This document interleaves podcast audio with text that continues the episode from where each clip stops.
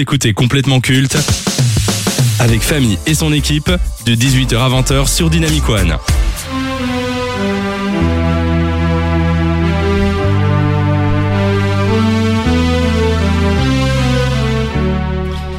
Elle n'est plus belle la vie. C'est désormais officiel. Plus belle la vie va bel et bien s'arrêter.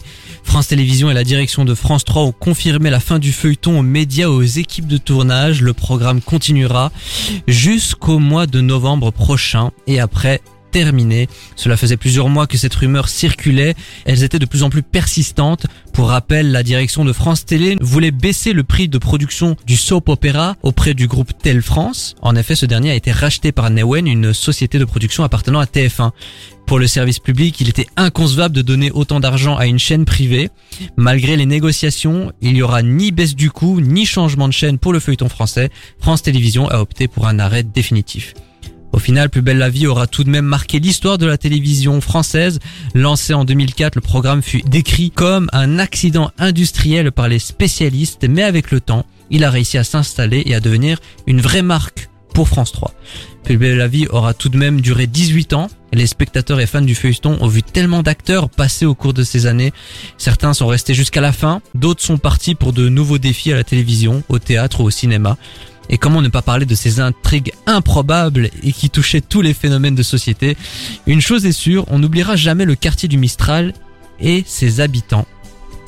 Charline, Oui. est-ce que tu regardais Plus belle la vie? Si oui, qu'est-ce que tu penses de ce feuilleton? Alors, regarder Plus belle la vie, ça je l'ai fait pendant un long, long moment. Je crois que j'ai regardé euh, dès que j'avais 11-12 ans, je crois. Donc, euh, ouais, ça fait plus ou moins 10 ans que je regarde cette série, quotidiennement. Donc, euh, voilà. J'ai arrêté l'année dernière.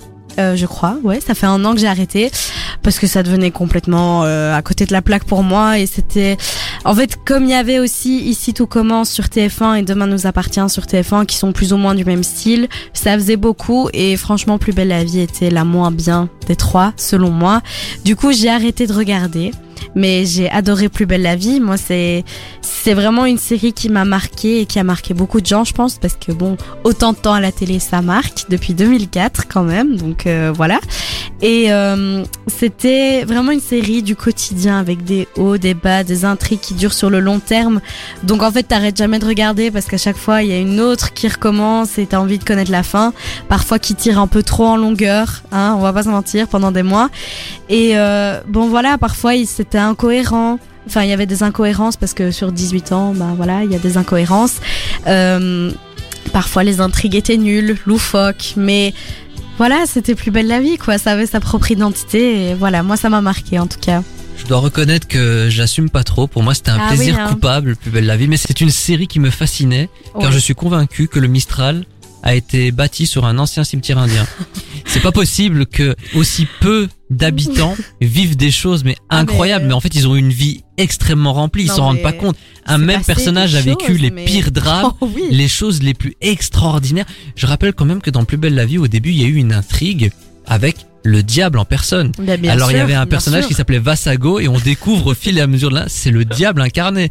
Il y a même un moment, il demande à un des personnages de signer un contrat avec son sang et tout. Je me dis mais c'est n'importe quoi. Il dit oh il y a un moment faut arrêter là, c'est pas Bon, possible. Après, il y a eu Lucifer, hein, donc ils ont été juste C'était visionnaires en kitsch, fait. hein. c'était kitsch. Parfois, je trouvais qu'il y avait un Bien jeu d'acteurs aux fraises, mais en même sûr. temps, ça a permis à beaucoup d'acteurs en fait de, de, de commencer dans le métier. Mhm. Il y en a qui se sont beaucoup améliorés.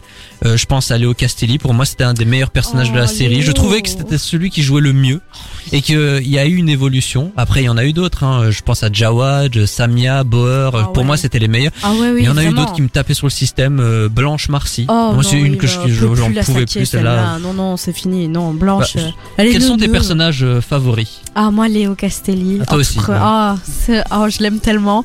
Et aussi Jean-Paul Bauer. Vraiment, ces deux-là, je les trouve d'une pureté, mais incroyable. Ils jouent bien en plus. Ils sont pas trop gênants parce que, bon, on va pas se mentir, parfois c'est gênant.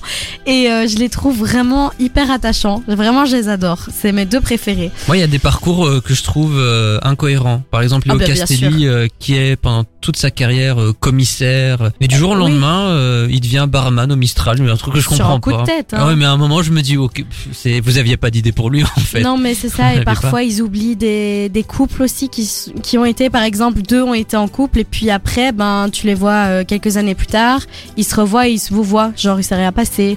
Enfin, tu- il y a plein d'incohérences, ça c'est vrai. Et euh, ben, on s'amusait en famille à Et les relever, quoi. Parce Et que, tout le monde couche avec tout le monde aussi. Oui, bien hein. sûr, Je veux dire, bien une sûr. femme, elle est sortie avec au moins 5-6 mètres du même quartier Bah oui, et qui se connaissaient. À un moment, À un moment. fallait, oui, il fallait réutiliser tous les persos qu'on avait sans en voir de nouveaux. Donc Je euh, suis voilà. sûr, ils avaient un paperboard et ils se disaient, bon, celle-là, elle est déjà sortie avec lui, avec lui. Bon, Ah, bah, on va faire avec. Non, Ah, ils oublient. Elle hein, est sortie avec tous les mecs Bon, bah, écoutez, on va essayer avec une femme, hein. Peut-être que ça va marcher cette fois. C'est souvent comme ça que ça se passe, oui. Qu'est-ce qui a fait le succès de Plus belle la vie selon toi? Oh, c'est difficile à dire, mais je pense que, bah, au début, c'était pas la honte de regarder Plus belle la vie. Hein. Je tiens à le dire que c'était un peu euh, la série à la mode, quoi. Enfin, c'était au début des années 2000, mais c'était la mode. Et je pense que c'est des histoires, ben. Bah, qui sont pas compliquées en fait c'est juste des histoires souvent policières on va pas se mentir où il y a une enquête à résoudre etc il y a toujours le commissariat qui est impliqué pour les grandes histoires et puis il y a des petites histoires secondaires qui sont plus du quotidien d'un petit personnage qui, qui vit une histoire d'amour par exemple. Et du coup, ben, ça plaît aux gens. Et comme c'est une série quotidienne ou qui est courte, donc 20 minutes, tu te dis, ben, je peux regarder 20 minutes, c'est pas très long comme Friends. Et puis après, ben, les intrigues durent sur le long terme et du coup, t'as envie de voir la suite, mais après, c'est enchevêtré avec une autre intrigue et au final, tu t'arrêtes jamais de regarder. C'est assez addictif. Par exemple, quand on se foutait de ma gueule parce que je regardais Plus belle la vie, je dis, bah, regarde un épisode avec moi. Et après, ben, mes potes voulaient connaître la suite et voir ce qui s'était passé, connaître le passé des autres. Et au final, ils commençaient parfois à regarder. Donc, euh, je pense que c'est assez addictif comme concept et que ça marche bien du coup. Plus belle la vie a parlé de beaucoup de sujets de société, euh, le viol, la drogue, euh, la grossophobie, euh, la transidentité. Est-ce que ce genre de sujet euh, a eu un impact sur la, la société? Est-ce que ça a permis de faire avancer certaines causes ou alors euh, il se donne un rôle beaucoup trop important pour ce que c'est? Je pense qu'ils étaient un peu obligés de le faire quand même parce que bon, faut savoir qu'ils Pourquoi? Sont Parce que c'est le service public? D'un côté et aussi parce que ben c'est des sujets qu'on peut plus éviter de nos jours. Enfin, je veux dire, c'est quand même une série qui se veut assez réaliste. Donc eh mais si, tu peux pas louper euh, tu peux pas louper certains sujets et ne pas les intégrer. Je veux dire, c'est pour moi c'était quelque chose euh, ben d'ailleurs euh, Demain nous appartient, ici tout commence, intègre aussi des sujets qui sont incontournables. Ça surfe pas sur des tendances, c'est pas pour faire le buzz. Mais bien sûr que si, parfois oui, on est d'accord. Mais bon voilà, c'est ça qui est bien avec une série quotidienne, c'est que on évolue avec son temps. S'il y a des polémiques, ben on peut faire des petits sous-entendus. Eux, ils faisaient souvent des petits sous-entendus politiques. Euh, je pense que les auteurs avaient une certaine orientation politique et ils se permettaient des petites tacles comme ça au gouvernement et tout ça. Donc voilà, on aime, on n'aime pas. Je pense que c'est important pour une série quotidienne de mettre des, sujets de société et oui, je pense que ça peut faire euh, les faire émerger auprès des gens. Alors 18 ans dans une série, c'est long, c'est beaucoup. Est-ce que les acteurs vont parvenir à, à se retourner ou est-ce qu'on va assimiler à vie euh, les acteurs aux personnages Non, non, non. Euh, parce que ici, ben, je regarde Demain nous appartient ici, tout commence. Et il y en a beaucoup, mais beaucoup qui viennent de Plus belle la vie. Et tu dis, ah, c'est lui de Plus belle la vie. Et puis finalement, quand il reprend son rôle dans une autre série ou même dans un téléfilm, à la télé souvent, pas au cinéma, plus à la télé, ben, on oublie en fait. On se dit, ah oui, c'est lui, mais après, ben, on, on reprend le rôle. Et il y en a beaucoup, ben, qui ont déjà anticipé la fin de Plus belle la vie. Et ça fait un moment qu'ils ont quitté et qui se sont réorientés dans d'autres séries. Euh, je pense par exemple à Jimmy Moon. Je sais pas si ce perso se dit quelque chose parce qu'il est un peu. si, si, si, si, Bah si. voilà, mais lui on le voit partout. Vraiment, on le voit. Fais attention, on voit souvent Jimmy Moon et euh, et voilà, c'est un exemple comme ça. Mais c'est vrai que des personnages emblématiques, euh, genre Roland et Myrta, je pense pas qu'ils vont faire d'autres choses. Ils sont vieux aussi, mais c'est vrai que ça, c'est des personnages un peu plus emblématiques. Donc, est-ce qu'ils vont pouvoir se Ah, réorienter oui, mais ils avaient déjà une carrière bien remplie avant Plus Bien belle la vie apparemment. Celui qui jouait Roland Marcy était metteur en scène de théâtre, il a Oui, fait oui, beaucoup de théâtre avant. C'était beaucoup de théâtre. Il faut ouais. pas oublier qu'avant qu'il soit dans Plus belle la vie, c'est des gens qui avaient une Bien carrière, même si euh, effectivement le grand public ne les connaissait pas. Et il y en a qui se sont fait découvrir grâce à Plus belle la vie. aussi. Effectivement. Est-ce qu'on va se rappeler de Plus belle la vie? Oui, oui. Mais je pense, enfin, je suis peut-être biaisée, mais je pense que c'est une série culte. Ici, euh, enfin, encore une fois l'argument de base, tout le monde connaît, je pense, Plus belle la vie. Euh, c'est un sujet de vanne souvent, mais au final tout le monde sait que c'est une série qui se passe à Marseille, qui est un petit peu, euh, voilà, euh, pas de super acting. Ah, etc., ce générique. mais On est évidemment, vraiment. voilà, le générique, tout le monde connaît évidemment, même s'ils l'ont changé euh, dix mille fois, mais qui reste le même. Et donc oui, je pense que c'est une série culte. Une dernière question de cette rubrique instant du téléspectateur. Est-ce possible de revoir une série ou un feuilleton durer 18 ans Ou est-ce un temps révolu Je pose la question parce que dès que ça marche un peu moins bien, on annule, on, on décommande. Les séries sont de plus en plus courtes aujourd'hui. Est-ce que c'est possible qu'un feuilleton alors euh, bon, il y a les feux de l'amour, euh, amour, gloire et beauté qui continuent aux États-Unis, mais bon, les, les Américains, euh, c'est une autre culture. Est-ce qu'en France, on peut encore avoir une série qui dure plus de 10 ans? Euh, oui, je pense. Pour, euh, bah pour les mêmes raisons que Plus belle la vie. Finalement, Plus belle la vie, c'est pas vraiment arrêté pour une baisse d'audience. Il y a eu une baisse d'audience avec l'arrivée des, des mêmes séries sur TF1 et sur euh, France TV avec un si grand Mais soleil. il y a eu un changement de case juste Oui. pour pas qu'il y ait cette concurrence avec le, le feuilleton de. France 2. Mhm. Mais l'audience était toujours là. Donc il y a quand même une demande pour ce genre de série quotidienne. Et moi, par exemple, je vois pas demain, demain nous appartient s'arrêter. Oui, mais est-ce que ça va durer 18 ans? Moi, je pense que c'est possible. Peut-être pas 18 ans parce que tout change et que peut-être dans 18 ans on regardera plus la télé. Mais je pense que ça peut encore durer une bonne dizaine d'années quand même. Ouais. Bon bah plus belle la vie, si vous souhaitez regarder euh, ce feuilleton, vous avez jusqu'au 18 novembre et après c'est terminé. Mais sachez que sur Prime Video, les quatre premières saisons sont disponibles. Donc si vous avez envie de voir les débuts de Plus belle la vie, eh ben n'hésitez pas. Je le déconseille. Hein. Alors c'est drôle, c'est drôle. Comme plaisir coupable, c'est très drôle. oui. Nouvelle aventure, nouvelle radio, mais le même connard à l'animation. C'est complètement culte, avec famille sur Dynamic One.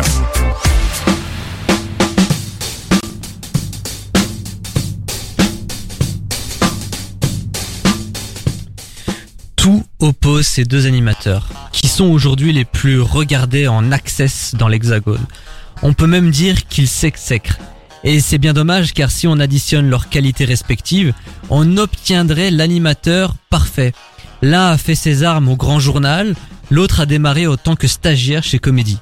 L'un est héritier de l'esprit canal, l'autre est le fils spirituel de Patrick Sébastien. L'un manie la moquerie et l'ironie avec précision, L'autre est un entertainer hors pair. L'un fait de l'infotainment sa marque de fabrique, tandis que l'autre a redéfini le divertissement à la télé. L'un s'adresse à un public branché, pour ne pas dire bobo, l'autre est idole de la classe populaire. Que ce soit quotidien ou TPMP, Yann Barthès et Cyril Hanouna ont marqué leur génération. Mais qui est le meilleur? De qui allons-nous nous rappeler? Qui est le plus culte? Bah, C'est ce qu'on va essayer de voir dans ce versus. Charline, avant de d'entamer à proprement parler cette confrontation, qu'évoque pour toi ces deux animateurs? Ah, c'est des grandes gueules. Hein. les deux, pour moi, c'est grande gueule, dire ce que je pense, y aller frontal et voilà, c'est très clair. Et en même temps, c'est leur marque de fabrique, ça leur va bien et on les connaît pour ça. Bah du coup, quel est celui que tu préfères? Ça c'est la partie subjective et qui selon toi est le meilleur? Ça c'est la partie objective de la question. Oui, alors euh, moi pour euh, subjectif, quand même Cyril Hanouna. Euh, faut savoir que j'ai regardé TPMP pendant très très très longtemps et que j'étais une très très grande fan de Cyril et c'est un gars qui a été super, euh, enfin qui est super avec ses fans, enfin qui était, je ne sais pas s'il l'est toujours depuis, euh, voilà, depuis le changement d'émission. Euh, C'était un gars vraiment authentique, je trouvais. Maintenant, il a pris la grosse tête, euh, il a un ego surdimensionné, voilà. Mais je trouve que ça reste quelqu'un qui était simple, qui est parvenu, voilà, à faire, à s'imposer comme un, voilà, comme le king de Canal. Et franchement, euh, je le trouve vraiment top pour ça. Et j'adore son animation aussi. Donc euh, voilà, je dirais Cyril Hanouna. Et euh, objectivement, peut-être Yann Barthès quand même. Ah, et pourquoi ça? Franchement, je sais pas. J'hésite quand même entre les deux parce que ben, je préfère quand même l'animation de Cyril Hanouna parce que c'est plus fun, c'est plus mon délire. Mais bon, Yann Barthès, c'est un bon animateur et il sait rester à sa place. Cyril Hanouna ne sait pas rester à sa place avec ses invités. Et ça, pour moi, c'est un gros point négatif. Pour moi, on a deux styles opposés. On en Bien a sûr. un qui est le centre, le cœur de, de ce concept, TPMP, Hanouna. Sans Hanouna, TPMP n'existe pas. Non. Par contre, on a un autre animateur, Yann Barthès, qui est en retrait et qui met son équipe en avant. Là, c'est vraiment deux styles Oui, différents et que je trouve complémentaires. Alors si je devais choisir, j'étais un très grand fan de Yann Barthès au moment où il était sur Canal+, avec le Petit Journal. Petit Journal, je ne ratais aucune émission. Ah ouais? Euh, j'ai été très surpris de son départ de Canal+ Mm, pour le ouais. groupe TF1 et de l'arrivée de Quotidien sur TMC. J'ai beaucoup aimé au départ euh, Quotidien. Je retrouvais l'esprit euh, Canal+, le côté petit euh, petit journal. Faut pas se leurrer, Quotidien c'est le petit journal, mais Oui, hein. comme ils avaient pas le droit de garder le nom de l'émission qui appartient à Canal, il fallait Voilà. bien trouver autre chose. Et TPMP, ben j'avoue que je regarde beaucoup plus TPMP maintenant qu'autrefois. Donc pour moi, je suis assez partagé. Pour moi, un animateur, c'est quelqu'un qui doit avoir une, euh, une personnalité forte, confirmée, et je trouve que bah, à ce niveau-là, c'est Cyril Hanouna qui l'emporte. Ouais, de loin. hein. Le- Yann Barthès a souvent exprimé dans les médias qu'il était très effacé, que le côté médiatique le, le dérangeait, que s'il pouvait faire ce métier tout en étant anonyme, il le ferait.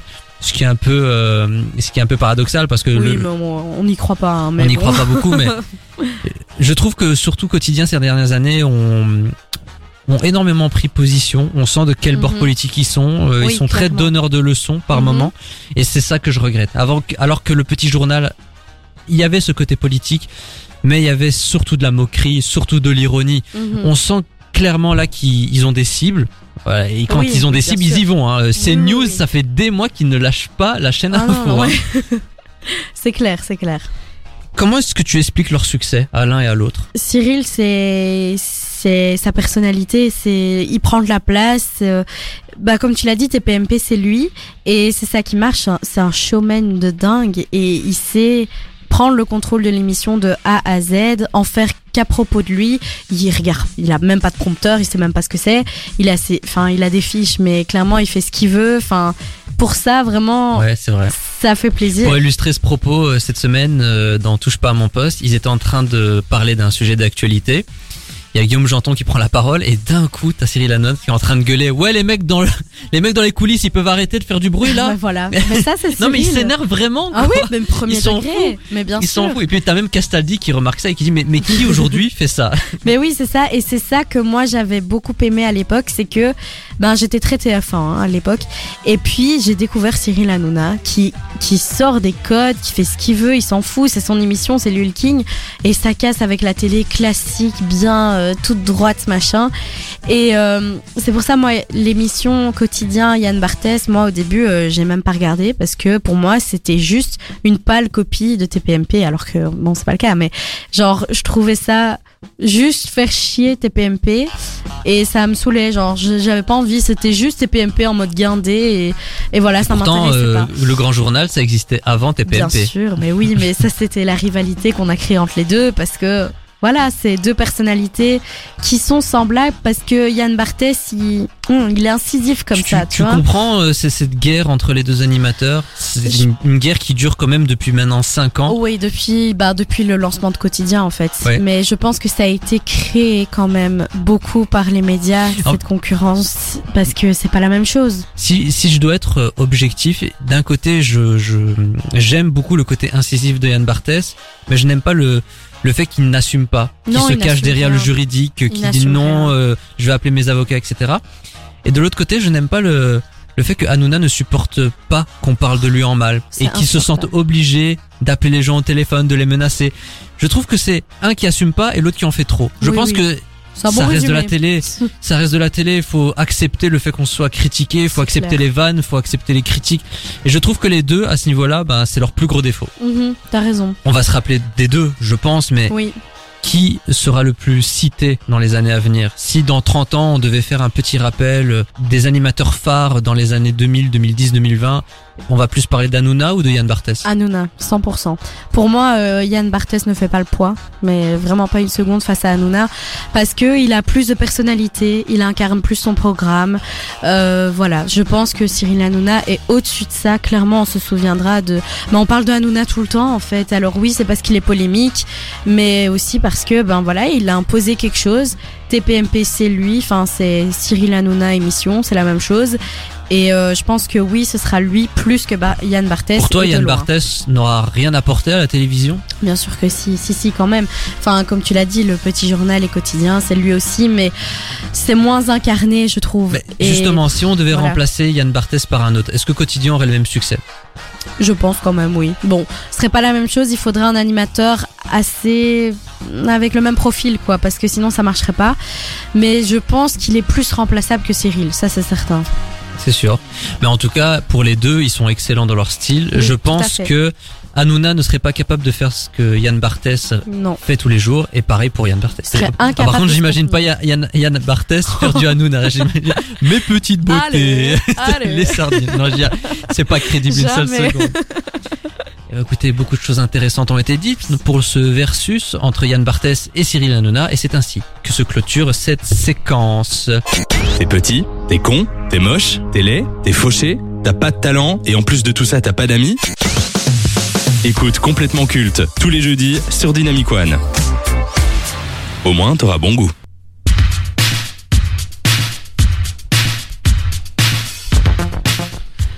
Elle est une icône pour toute une génération. L'idole des jeunes des années 70 jusqu'à 90. Que ce soit au réveil ou à la sortie des cours, les jeunes se faisaient une joie de la retrouver. Bien qu'ils soient contents de regarder des dessins animés inédits et novateurs, il ne faut pas se faire d'illusions. C'était elle la star. Elle a aussi permis la démocratisation des programmes destinés à la jeunesse et des sitcoms produits par le fameux Jean-Luc Azoulay. Entourée de ses amis qui constituaient le fameux club, son succès était tel qu'elle était à l'antenne de TF1 près de 40 heures par semaine. Plus aucune personnalité télé n'est parvenue à une telle exposition médiatique. Malgré les critiques assassines qu'elle a subies au cours de sa carrière, elle a toujours eu le soutien du public qui continue de la considérer comme l'idole de la jeunesse. Alors Dorothée, génie ou escroc? Charline Pour moi, génie, parce que je vois pas en quoi ce serait une escroc. Elle a réussi à, à faire ça, ben voilà, elle s'est imposée. C'est, il faut le faire quand même, hein, d'avoir autant d'heures, parce qu'il faut savoir que de base, elle a été dégagée de TF1 une première fois. On lui a dit, tu sauras jamais être une animatrice pour les enfants. Et puis après, on connaît la carrière qu'elle a eue. Donc, elle a réussi à s'imposer malgré les refus. Et moi, je trouve ça dingue d'avoir eu un tel succès. Elle a aussi rempli des Bercy, allô, enfin, pour des chansons, euh, voilà, pour enfants. Enfin, c'est quand même, euh, c'est quand même quelque chose d'incroyable. Faut le faire. Et moi, je trouve que c'est une génie pour ça parce que, bah voilà, une émission pour les enfants, on se dit, est-ce qu'il y a vraiment besoin d'une personnalité pour le faire? On défile juste les dessins animés. Ah ben non, elle apportait vraiment quelque chose et les et on et on l'adorait Dorothée. Enfin, pas moi parce que j'étais pas née, mais les gens l'adoraient. Donc euh, voilà, pour moi, c'est une génie. Qu'est-ce que tu penses de toutes les critiques qu'elle a subies au cours de sa carrière, comme quoi elle, euh, elle, euh, elle participait à la débilisation des, des nouvelles générations, que tout ce qu'elle apportait c'était des choses abrutissantes.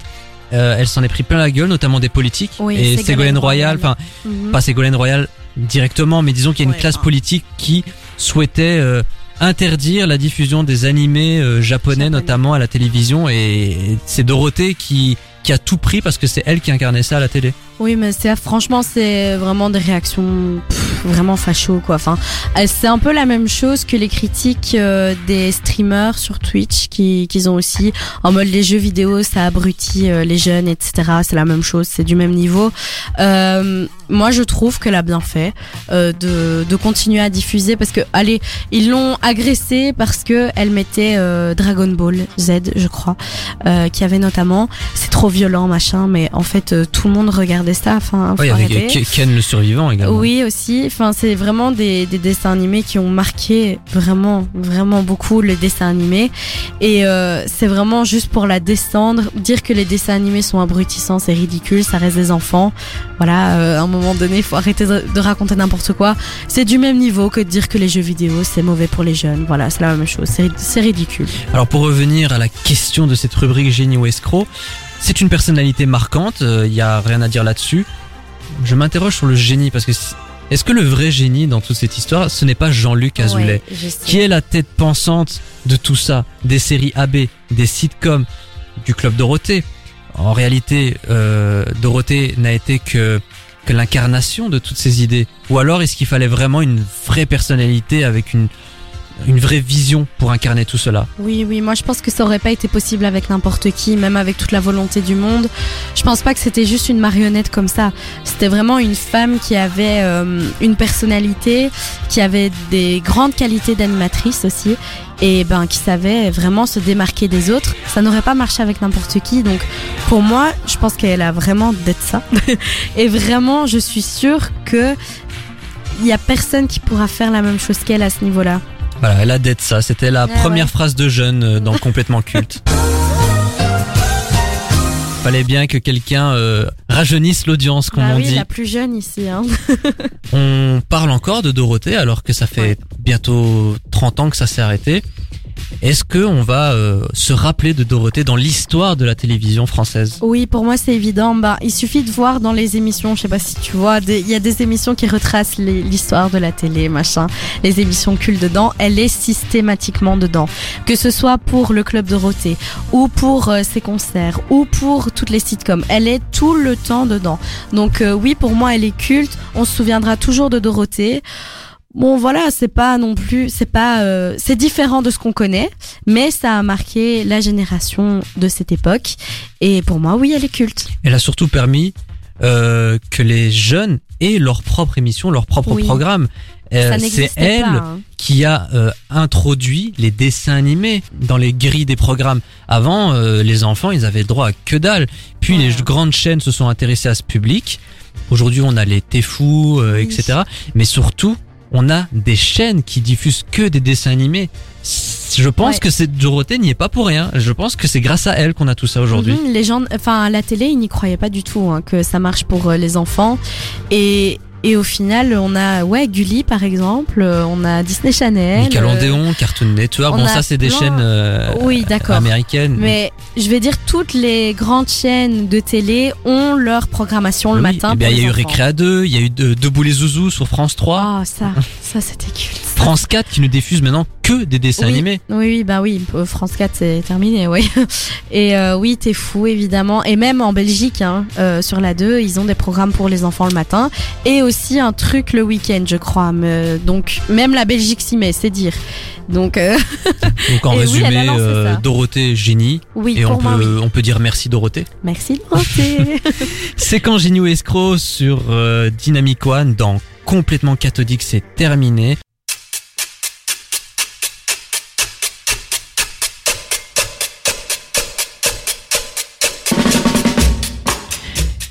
La fin du tube cathodique Il est loin le temps où nous nous réunissons en famille devant la télé pour regarder un film ou une émission de divertissement. Dorénavant, tout le monde a un ou des écrans dans sa chambre et chacun regarde du contenu comme bon lui semble. La télévision, en plus d'être un outil incroyable de partage d'informations et de découvertes, était un moyen pour les gens de se réunir et de partager des moments communs. L'occasion pour eux d'échanger et de vivre les mêmes émotions. Mais peut-être que cet objet risque de disparaître dans les années à venir. C'est en tout cas ce que prédit le PDG de Netflix. Selon Reed Hastings, le cofondateur de la plateforme de streaming et actuel PDG, la télévision linéaire, satellite, câble, TNT, etc., va probablement disparaître dans les 5 à 10 ans. Selon lui, l'avènement du streaming et son accès de plus en plus facile risque de rendre son utilité obsolète. Alors il est vrai que les confinements n'ont fait qu'accélérer l'inéluctable. Cela fait plusieurs années que les chaînes de télé voient leurs audiences baisser. Il faut également souligner que les grandes chaînes comme TF1 font des économies et proposent moins de formats innovants, même si elles se rattrapent avec des fictions de qualité. Ce qu'essaie de dire Reed Hastings, c'est que dorénavant, les nouvelles générations préfèrent regarder des programmes quand eux ils le souhaitent et non à des horaires programmés. S'il existe encore des exceptions comme le talk show en access ou les chaînes d'information en continu, il est possible que les rendez-vous en direct et certaines programmations comme le film du dimanche soir disparaissent. Alors, est-ce que la télévision va disparaître? Avant de répondre à cette question, Charline, est-ce que tu regardes la télévision? Oui. Si oui, quel type de programme? Alors j'adore regarder la télé encore, oui ça existe. Et euh, moi j'ai pas la télé à mon code, du coup ben c'est le week-end hein, quand je suis chez mes parents. Mais je trouve que ça fait du bien d'avoir une télé chez soi. Vraiment ça me manque de pas avoir la télé chez moi, alors que Dieu sait que je consomme du streaming tout le temps. Euh, mais je trouve que ça a quelque chose en plus la télé. Euh, ben, j'adore les émissions du style Colanta, Le meilleur pâtissier. euh, J'aimais bien TPMP avant et aussi quelques fictions qui passent. euh, vraiment, il y a des séries euh, TV euh, qui passent sur TF1 que je trouve vraiment quali et que j'aime beaucoup et que j'ai envie de retrouver chaque année. Donc voilà, grande fan de télé. Question de ce débat. Est-ce que la télévision va disparaître?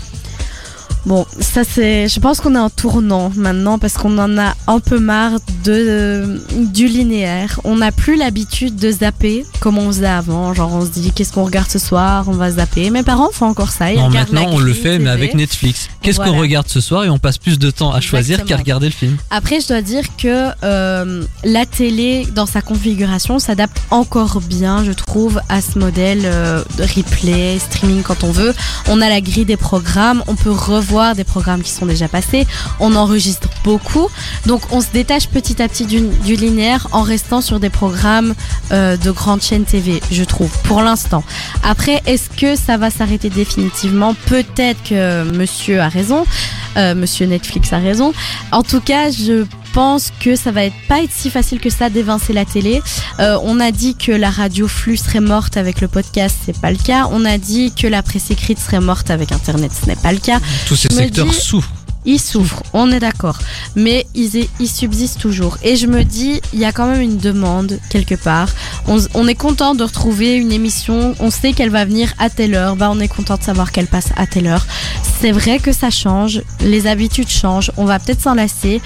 Mais les plateformes télé s'adaptent. Plateformes TV pour les replays notamment. Oui, d'ailleurs pour les audiences, maintenant les télévisions, enfin les chaînes de télé Comptabilisent. les replays. C'est important parce qu'il y a beaucoup beaucoup d'audiences qui se font là-dessus.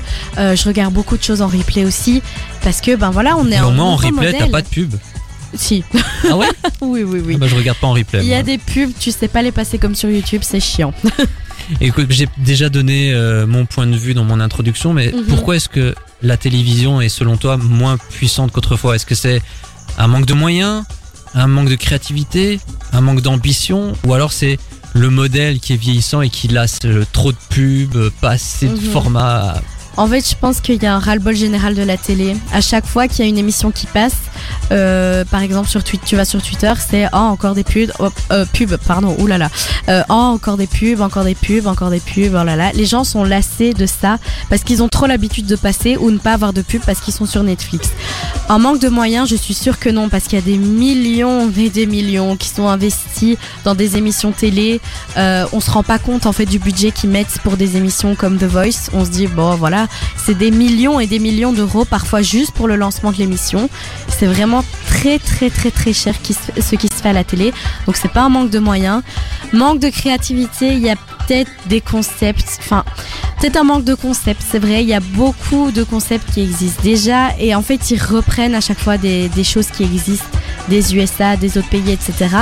Et je pense qu'ils devraient trouver de l'inspiration sur YouTube. Et c'est pas une vanne parce qu'il y a beaucoup de concepts qui sortent sur YouTube qui sont, bah voilà, qui pourraient, pourraient remplacer certains jeux TV carrément. Et ils pourraient s'inspirer un peu du modèle un peu plus entre nous, un peu plus chill. Je pense que la télé, c'est un peu trop guindé en fait pour que ça plaise aux jeunes. Et on pense toujours que si ça plaît pas aux jeunes, ben ça ne persistera pas. Donc voilà. Tu vois comment, toi, l'avenir de la télévision? Je pense que la télé va continuer dans cette, euh, dans ce sens de plateforme et dans ce sens de, on va pouvoir regarder quand on veut.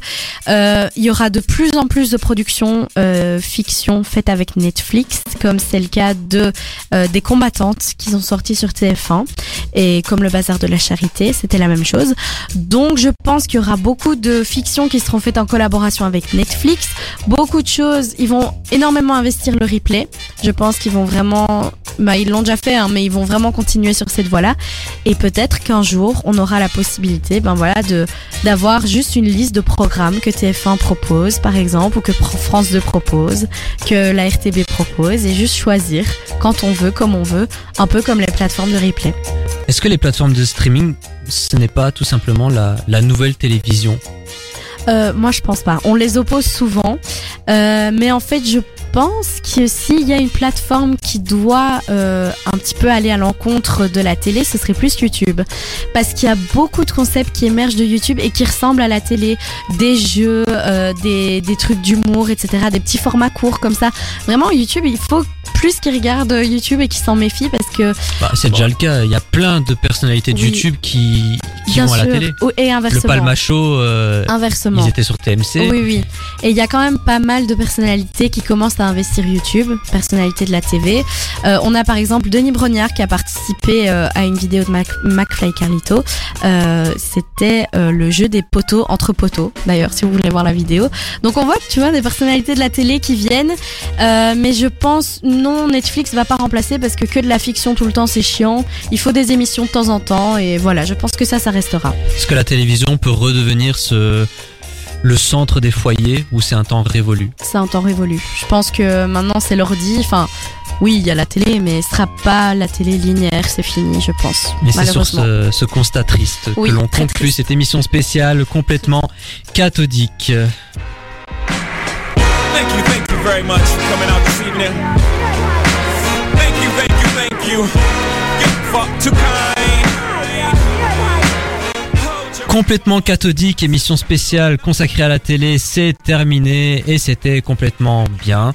Oui. Dans un instant, c'est mot à mot avec Chloé et Gab. Gab. Merci. Bonsoir les filles. Bonsoir, famille. Alors, quel est au programme ce soir Alors ce soir, on conclut notre thème du mois, les troubles du comportement alimentaire. Donc là, on fait un petit récap des deux émissions précédentes. On vous cale une petite interview d'une experte et on vous amène un peu des témoignages.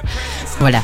La fibre sensible va vibrer ce soir. C'est ça, exactement. Euh, C'est dans un instant sur Dynamic One, ce sera à 20h et c'est jusqu'à 22h. Exactement. Quant à nous, on se retrouve la semaine prochaine, même lieu, même heure, et j'espère qu'on sera un petit peu plus nombreux. Peut-être, hein, ça qui commence à m'agacer un petit peu. faut ouais, mettre la pression. en mode leader suprême. Oui, toujours. bah oui, il faut.